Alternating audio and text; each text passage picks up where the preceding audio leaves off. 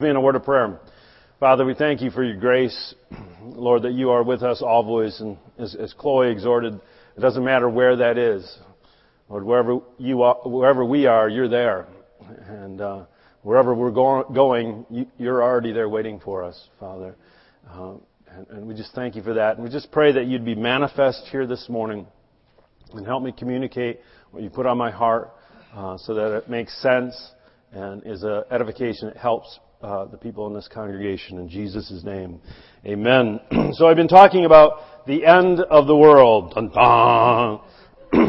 and uh, But I have not been talking about the sequence of events that happens up to the end, which is what most people focus the teaching on when they discuss the end times or eschatology, is, is all the little details that everybody argues about. And there's literally been severe church uh, divisions, uh, disagreements about obscure passages Um, in the in the Bible, and, and what I've done is I basically don't want to talk about all that. I I have ideas and opinions, and, and I'm sure you do too. And if you'd like to talk about that, um, you can make an appointment. Um, but uh, I wanted to focus on uh, the reality and the and the the big uh, news, or the, the, what comes after the end, and that's our destination. Uh, in the first week, we talked about the coming of death and, and judgment, which which we all. Um, hopefully look forward to. Uh, certainly we are all uh, destined for that.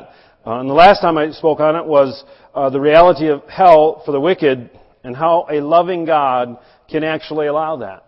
And hopefully you were here to listen to it. If not, I'm sure you can podcast it. Today I'm going to be talking about the destiny of those who are redeemed. And so uh, we're, we... Um, have been basically jumping, our jumping off point is Matthew twenty-five, verse, uh, today we're going to start with, uh, verse thirty-one. So if you have your Bibles, you can turn there and just look up on the screen, Matthew twenty-five, thirty-one through thirty-four in the New King James. I'm going to read it. Just to note, this is not a parable. It's an, uh, to, uh, Jesus used parables frequently. Uh, this is not a parable because he opens up when he says, when the Son of Man comes in his glory. And so he's not talking in, in parable language. He's not setting it up as a parable like he does in so many other places, but he does use figurative uh, figures of speech, and that doesn't make it less true. Actually, a figure of speech can make something more true or understandable uh, to the audience that he's speaking to. So Jesus says, when the Son of Man comes in his glory and all the angels with him, he will sit on the throne of his glory. All the nations will be gathered before him, and he will separate them one from another, as a sheep divides uh, his sheep from the goats. And he will set the sheep on his right hand, but the goats on the left. Then the king will say to those on his right hand, come, you blessed of my Father, inherit the kingdom prepared for you from the foundation of the world. And so one thing that jumped out uh, to me right from the beginning is he's speaking at this point in this segment. We've looked at the other segment when he talked to the goats the last time I spoke. Uh, this time we're looking at what he said to those on his right hand. And if we are in Christ, we are at God's right hand. All right? Because that's where Christ is. In Colossians three, one through four, New King James, this is not often thought, the verse in Colossians is not often thought as an end-time scripture. But uh, if you, re- as we read it, we'll notice Paul is referring to the end times. Uh, it says, if then, in Colossians three, one, four, New King James, uh, three, one through four, if then you were raised with Christ, seek those things which are above, where Christ is, sitting at the right hand of God. Set your mind on things above, not on things uh, on the earth. For you died, and your life is hidden with Christ in God. That's our present position. When Christ, who is our life, appears, oh, this is this he's talking about the return of Christ, then you will appear with him in glory. So positionally or relationally, if we're in Christ, if we're living in relationship with Jesus Christ by faith, we are at God's right hand. Right? Now is the time to ensure you're in the right place. All right? So that when he appears, you can be with him in glory. And Jesus says to those on his right hand, he says, inherit the kingdom prepared for you from the foundation of the world. Well, what does that mean? Inherit the kingdom. Could this possibly be the kingdom that Jesus Christ had been preaching His whole ministry. And the very same kingdom that you and I are called to preach. The kingdom of God. Could this, just for a minute, could this be the answer to the preparations made by the billions? Do you realize there's billions of Christians? Right now on planet Earth, they estimate there's, there's two billion Christians. But think of all the generations that preceded us. Of all those saints that prayed for years, Thy kingdom come, Thy will be done. Right? That's what Jesus taught us to pray. Correct? Thy kingdom what? Come. Thy will be done on earth, what? As it is in heaven. So where is this kingdom? And where ought it be? In heaven? No. On earth. As it is in heaven. That's what Jesus taught us. And so the destiny of the blessed, the destiny of those at Christ's right hand, after the end, if you will, When, when, when all of the details are worked out, and only God, I believe, in His wisdom really understands the order of events. Some people think they understand. Some people write books on it. We'll all know once we're, once we've lived through it. In the end, Jesus Christ, King Jesus, will reign on earth forever. Okay? Uh, there's a common misunderstanding in Christianity that our eternal destiny is heaven. Okay? But the reality is that heaven comes to earth. Alright? And there's a joining. Uh, uh, uh, uh, just, some of you may understand this. Some of you, this may be new information. Or some of you may be thinking, what the heck is he talking about? Alright? We die and go to heaven, right? Well, not quite exactly. All right, follow with me. Everybody okay? You trust me? Let's read some scriptures. Acts one, nine through eleven. This is, uh, this is after Jesus' death on the cross, after His resurrection. And uh, this is just about as He ascends into heaven. Uh, the beginning of the, the story of Acts. It says, Now when He, Jesus, had spoken these things while they watched, He was taken up. And a cloud received Him out of the, their sight. So Jesus literally, uh, they, He was talking to them. And then He literally just kind of floated up into the sky. Uh, how many have seen that happen? Right, nobody. And while they were look, looking steadfastly toward heaven as He went up, so there's, there's the disciples all going, huh. Huh. Two men stand by, stood by them in white apparel. Kind of like this shirt. Who also said, Men of Galilee, what, what are you guys looking up and what are you guys looking at? What are you looking at? What are you gazing up into heaven? Why do you stand gazing up into heaven? This same Jesus who was taken up from you into heaven will so come in like manner as you saw Him go into heaven. All right? So He's going to come back in the same way that He left. He's going to bodily descend back to earth in His return. And if there's just one point that, that I want to clearly make is that the, that life eternal is not spent in heaven, but on a renewed earth. And uh, in popular Christian culture and literature, that is not how we talk. That is not how uh, books portray the end. That is not how most Christians think. You think, well, what's it going to be like in heaven? You know, will my dog be in heaven? You know, and, and, and it's okay, I guess, to talk a little bit about that, but you have to understand the, the reality, the New Testament portrayal of what happens eternally is that Jesus comes back to earth and establishes His kingdom. And we live in, with Him in His kingdom forever. And that actually was the understanding of all Christianity and, and throughout historical records up until really only uh, within the last uh, less than two hundred years, there's kind of been a distortion and an emphasis on heaven as opposed to uh, the rule of Christ in the renewed earth, and it, and it became really popularized, and and and and so a lot of people just buy into the books they read without really studying Scripture to to know whether these things are so. And so, God dwells in heaven. Uh, but it's not a place like a geographic region, you know. They're not going to find heaven with the Hubble Space uh, Telescope. You know? They're going to find a lot of stars and galaxies out there, but they're they're really not going to find the throne and God sitting on it. You know, it's it's uh, heaven is a spiritual dimension in which God is manifest without limitation. It's it's His dwelling place. N T Wright was a very uh, famous uh, biblical uh, theologian and scholar. He calls it God's space. You know, it's a space that God dwells in. And people in right relationship are kept in heaven, as you if, if it were, or with Christ, until the resurrection. It's, this is clearly taught in First Thessalonians four thirteen.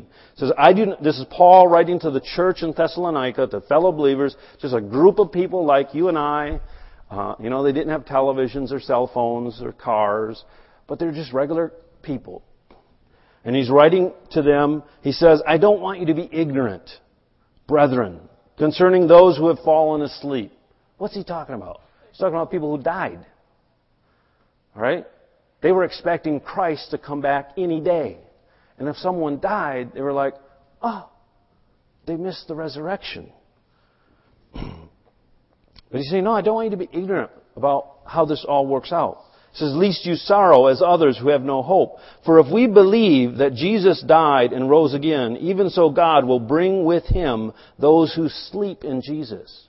So those who die are described in this place as those who sleep in Jesus.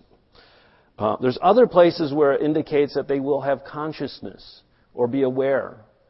And frankly, that's one of the things I, I just don't have time to delve into the, the, the debate as to what happens to a person's conscious soul between death and the resurrection. But it really doesn't matter, does it? Because it's only until the resurrection, and then eternity starts. And so what I'm mainly focused on is what's going to happen then, because that's going to determine our eternal destination. But we have hope, because uh, those who die sleep. They're, they're with Christ. It says, for this we say to you by the word of the Lord, that those who are alive and remain until the coming of the Lord will by no means precede those who are asleep. In other words, those who have died are going to resurrect first. We're not going to go to be with Christ before them. For the Lord Himself will descend from heaven with a shout, with the voice of an archangel, archangel, and with the trumpet of God, and the dead in Christ will rise first. Then he, we who are alive and remain shall be caught up together with them in the clouds to meet the Lord in the air. And thus we shall always be with the Lord.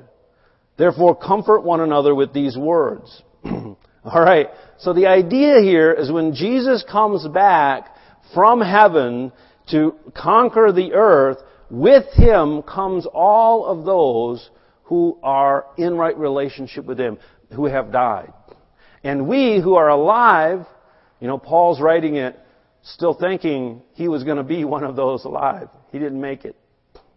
Jesus has yet to come. But each generation holds to this hope.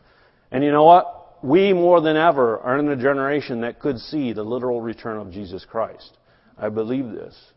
The, the indicators of the end, which are not the things often uh, pointed to, but the fact that the gospel is preached to nearly every people group in the world. That's the real indicator. We are this, this is close. And so Jesus could come back before my sermon ends, hopefully. And we'll all know who was right and who was wrong. All right? But we do not go to heaven with them. They're brought to earth with Christ. This event in Uh, Thessalonians that I just read has often been termed the rapture, okay? It's really a reference to the resurrection, when all the dead will rise and be given a new body. But it says here that we'll be caught up into the air. That's right. And it says we will always be with the Lord. But it doesn't say we will always hang with him suspended in midair. Okay? Floating in the clouds. All right? Wow, Jesus, this is kind of weird. You know? It says we will be with the Lord, and from that moment on we will never be separated, as we are separated in one sense now. Jesus brings heaven to earth. Go back to the, the uh, verse in Acts. I'm going to begin a little earlier in uh, chapter one, uh, beginning with verse six. It says, therefore, when they had come together, they asked him, Jesus, his disciples, right near the end, one of the last questions they asked him, they said, Lord, will you at this time restore the kingdom of Israel? And he said to them, you know, it's not for you to know the times and seasons which the Father has put into his own authority, but you shall receive power when the Holy Spirit has come upon you, and you shall be my witnesses in Jerusalem and in all Judea and Samaria and to the ends of the earth. And so there's a there's a sequence of events here that are that is spelled out, or a progression.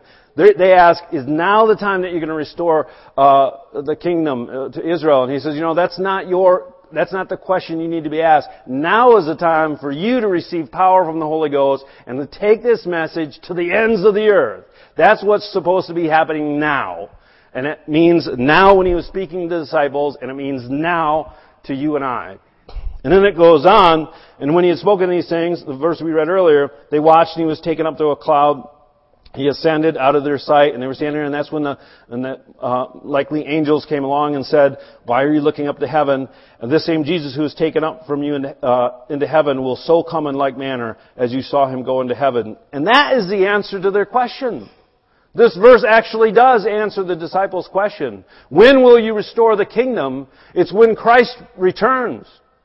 When he comes and sets his foot down on planet Earth, he's going to establish his rule and his reign. Okay, Paul speaks about this. Really, one of the most clear passages on the end times is found in Second Thessalonians chapter one, five through twelve. And I'm going to use the New Living Translations for this. It says, God will use, again, Paul is writing to the, the church in Thessalonica, these same people, and they were undergoing a lot of persecution for their faith. Some of them were being imprisoned, some of them were tortured, and some of them were likely killed because of their faith. And Paul writes to them, it says, God will use this persecution to show his justice and to make you worthy of his kingdom for which you are suffering. In his justice, I, I hope you remember when I spoke about judgment, and when I spoke about hell, that one of the primary concerns of the Lord Jesus and of God Almighty is justice. And that in and it, it will take an infinite loving God who is who is full of truth, unwavering truth, and mercy to administer this justice. Justice that we long for, but we can't even live to our own standard of justice, let alone God's. But when he returns to establish his kingdom, the Bible says, in his justice, he will pay back those who persecute you. And God will provide rest for you who are being persecuted, and also for us when the Lord Jesus appears from heaven. He will come with his mighty angels. This is just like Jesus described in Matthew. In flaming fire, bringing judgment on those who don't know God and on those who refuse to obey the good news of our Lord Jesus. Wow. Paul is pretty clear there, isn't he? Exactly who the judgment will be meted out to. They will be punished with eternal destruction, forever separated from the Lord and from his glorious power. Paul is clear again here that it is an eternal state of, of destruction and punishment. And he describes it as separation from the Lord, which I think really describes the condition of those who are, are who end up in hell. Whatever that is going to look like, I don't think anybody knows. God uses a lot of imagery in the Bible, but ultimately it is a destination in which they are separated from the Lord and from his glorious power. When He comes on that day, He will receive glory from His holy people, praise from all who believe. So you see at this, on the same day, two things are going to happen. To one set of people, there's going to be judgment and punishment. And to the other, there's going to be praise and adoration. Lifted up. It's the same event. And these, and this includes you. For you believed what we told you about Him. So we keep on praying for you, asking our God to enable you to live a life worthy of His call, that He may give you the power to accomplish all the good things that your faith prompts you to do. Verse twelve, then the name of our Lord Jesus will be honored because of the way you live, and you will be honored along with Him. Oh, there's a connection here. We'll talk about that in a minute. This is all made possible because of the grace of our God and Lord Jesus Christ. This passage is really the most clear, understandable uh, passage concerning the return of Christ. And we need to look at the clear uh, uh, and understandable passages, and by them try to understand the more obscure and hard to understand passages. This lays it out in a, in a way that we can understand. And we take this and we look at Revelations and Daniel and Ezekiel and all the other ones, and we can see how that fits together. Um, Christ returns to earth to show His justice.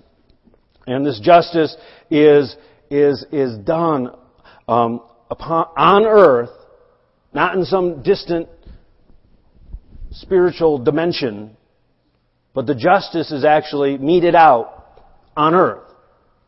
Okay? Right? Is that what this passage teaches? All right, and we're all there because we've been resurrected with Him and we're coming with Him. And we're going to actually see the justice met out. We're going to be with Him.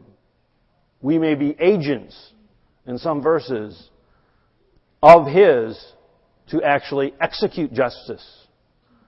All right? Because we're going to join Him, and He's going to be the King of Kings seated on His horse, and we're going to be with Him. And the important part of this passage, though, is that in this passage and every other passage that talks about Christ's return, the emphasis is on our current lifestyle, not on something in the sweet by and by. You know, Paul and none of the, the reason why we don't know very much about heaven and the afterlife is because it's not important to know. The Bible doesn't elaborate on it for a reason. What's important is how it's affecting our life today. So Paul says, this is what's going to happen, so we pray that God would enable you to live a life worthy of His call, that you would have power to accomplish all the good things your faith prompts you to do, and that the Lord Jesus would be honored because of the way you live. And he goes on and says, all this is made possible by the grace of God and the Lord Jesus Christ. So I'm asking you, are you living worthy of His call? You want to talk about the end times? You want to talk what's going to happen when Jesus comes back? You want to talk about signs and wonders? There's an earthquake. There's a, Jesus must be coming back. You know, there's like a hundred earthquakes a day. There really is. Do the research. What what gets you ex- concerned or excited or agitated when you think about Christ's return? This is what should get you concerned. Are you living worthy of His call? Second thing, do you demonstrate the power to accomplish all the good things your faith prompts you to do? Wow! In light of Christ's return, what does Paul draw attention to? Are you doing all of the things that your faith prompts you to do? It's not even appla- appealing to some uh, some objective out of you know list in Scripture. He's saying, are you are you even doing what your own faith prompts you to do? Do you have the power to do that? Because that's what's important when you're talking about the return of Christ. And thirdly, is Jesus honored by the way that you lo- live? Wow! Is honor so that the name of our Lord Jesus will be honored because of the way you live. Is Jesus being honored by the way you live? When people encounter you and get to know your lifestyle, is the end result that they go away and go, wow, Jesus Christ is awesome. He's worthy because of the testimony in this person's life. There must be something about Jesus that I don't know. Because based on their life, wow. What's the answer? Write it down. Ask yourself. Ask your spouse. Is, am I living this way? And if you're not, you need to be far more concerned about those questions than who is the Antichrist? Or what is the mark of the beast? Or what does that six six six thing mean? Are you hearing me? Yeah. Right? Because these questions will determine whether you're on God's left or God's right. Whether you're with Him or separated from Him. So real quickly, um, couple of more scriptures. Jesus says in Revelations twenty-two, twelve through fourteen, again out of the New King James, says, behold, here's Christ speaking about His return Himself. I am coming quickly, and my reward is with me, to give to everyone according to his work. So how we live will determine our reward. It doesn't determine our salvation. Our salvation is determined whether we accept Jesus Christ as Lord and Savior, whether we see that what He did on the cross accomplished for us the payment of sin and redeemed us from the curse of death. That's how we get to heaven. But there's a reward waiting. And that reward will be based on what we've done in this life. Jesus goes on and says, I am the Alpha, the beginning, and the Omega, the end, the beginning and the end, the first and the last. Blessed are those who do my commandments, that they may have the right to the tree of life. Wow, where was the tree of life? In heaven? On earth. And may enter through the gates into the city. So real quickly, I just want to summarize another the, the end times and, and uh, bring together another aspect of, of how this all works together.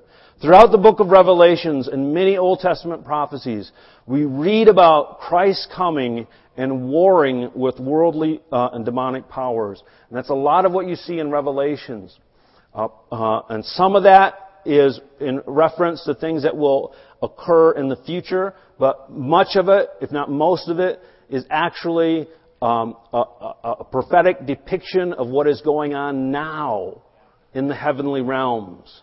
And, and we kind of intersect with uh, different spiritual realities on different levels at different times. And some of the things applies to future events and some of the things apply to past events. But they're all being worked out. But the end of it all is clear.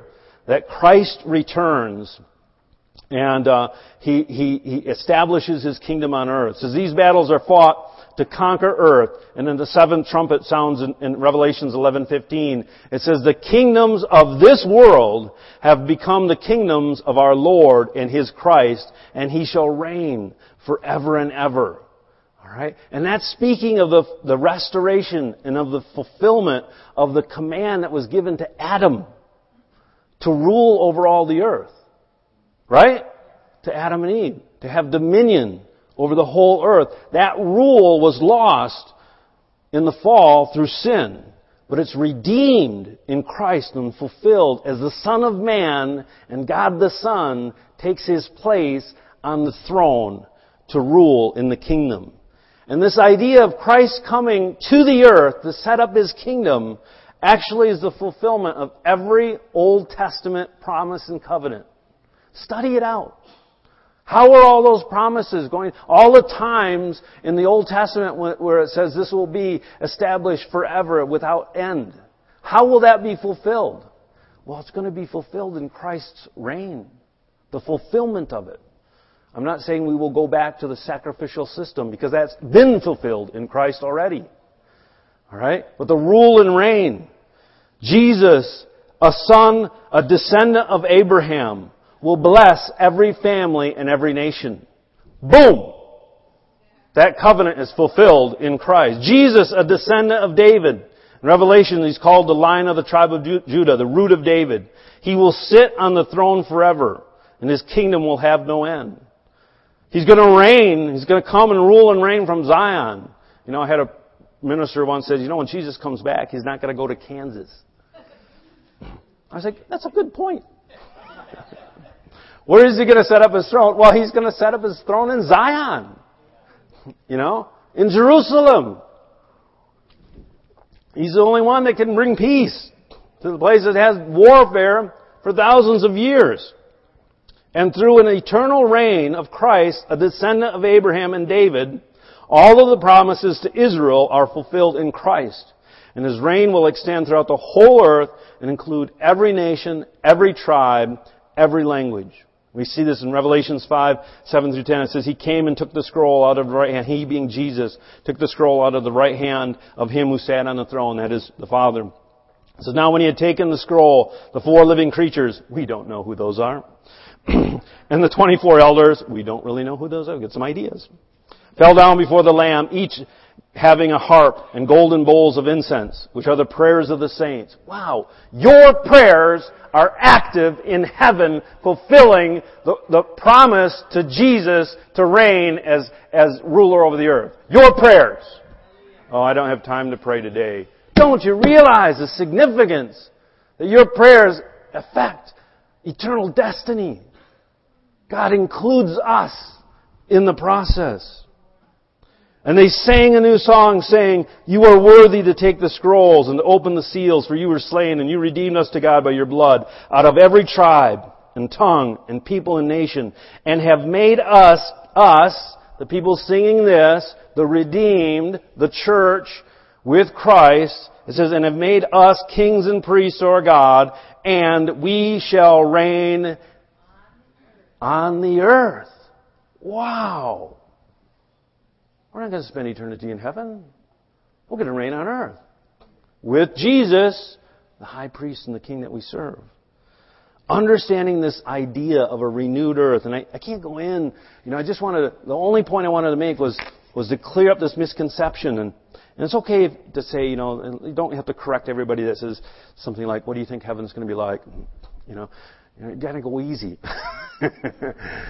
But I wanted to bring it, I wanted to get it into the conversation at least. And, and, and have you think about, wait a minute, heaven actually comes to earth and is joined or reunited, that the realm where God dwells and the realm where man dwells is brought back together again, and that there's an open exchange between them. That's our destiny. And the idea that this earth is actually renewed should change your opinion about the earth. It's going to be recycled. We are the original tree huggers. It also makes the resurrection sound a lot more fun. Frankly, to me, think of it. All of the resources of earth without the scar of sin and death. Man, there's, you're going to have eternity. To, and it's going to be a renewed earth. And we're going to be active in the role of renewing it. And governing it. We will rule and reign with Him. What's that going to look like? This actually brings up more questions. But it gives us hope. And it gives us purpose. It means that what we do in this life has eternal consequences. Alright? We we only see it now through that sin-stained, broken glass. You know, Paul kind of talks about. But then we'll have full access to the Father. We'll have full access to the Lord Jesus Christ. And we'll be in a resurrected body like Jesus was, and and and and and and live eternally in in unseparated unity and fellowship with Him and one another. Um, and that's our destiny. I hope that encourages you. And if you're not, you know, if you're not sure, if you can't answer those questions, if you have yet to, to make that commitment to the Lord Jesus Christ, you know, there comes a time. I believe that revelation is often gradual. Sometimes it's, for me it was, bam! You know, God showed up and it was a night and day experience. But some people it's gradual.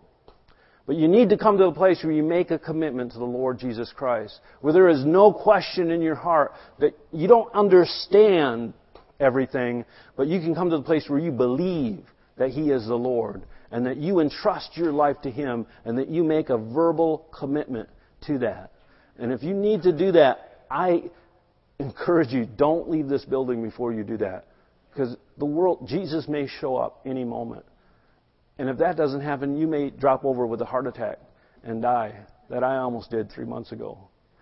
Or get, you know, we just don't know the end, do we? But I know the end of the end. And you can be prepared for that end by accepting Christ. And our prayer team can lead you in a prayer after the service. I want to turn it over to Bill. He's got some announcements.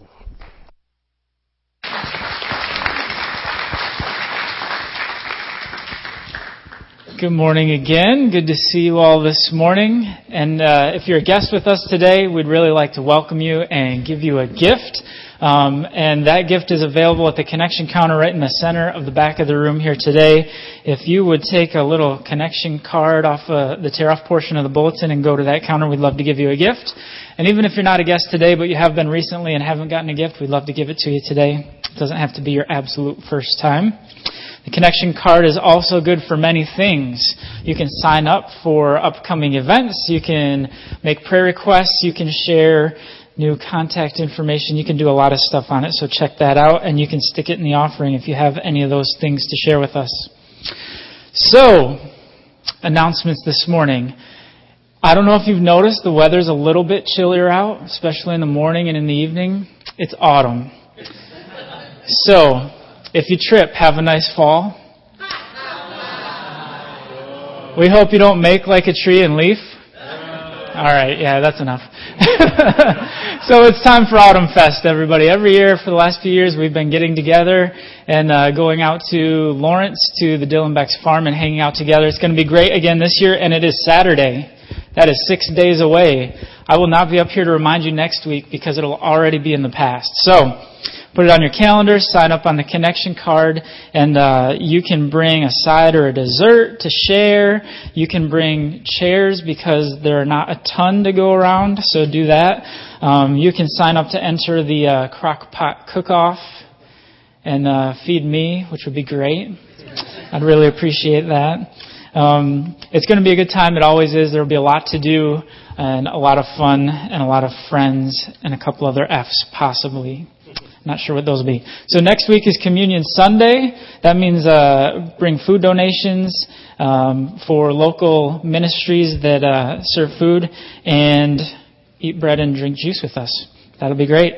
Come back next week and check that out. So there's more in the bulletin that I've not covered. Many good things. Check out more there. And uh, we are going to take an offering together. Would you pray with me as the ushers come?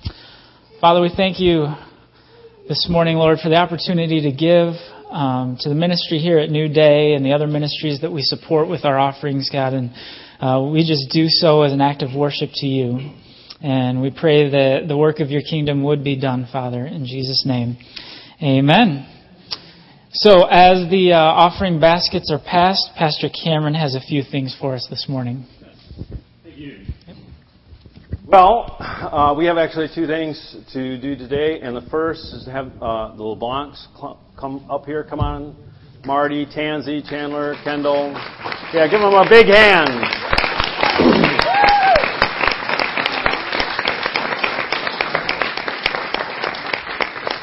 I don't like these moments, so, um, but nevertheless, we celebrate them. How long have you guys been a part of our church? How many years? Four years. So, and they came from the deep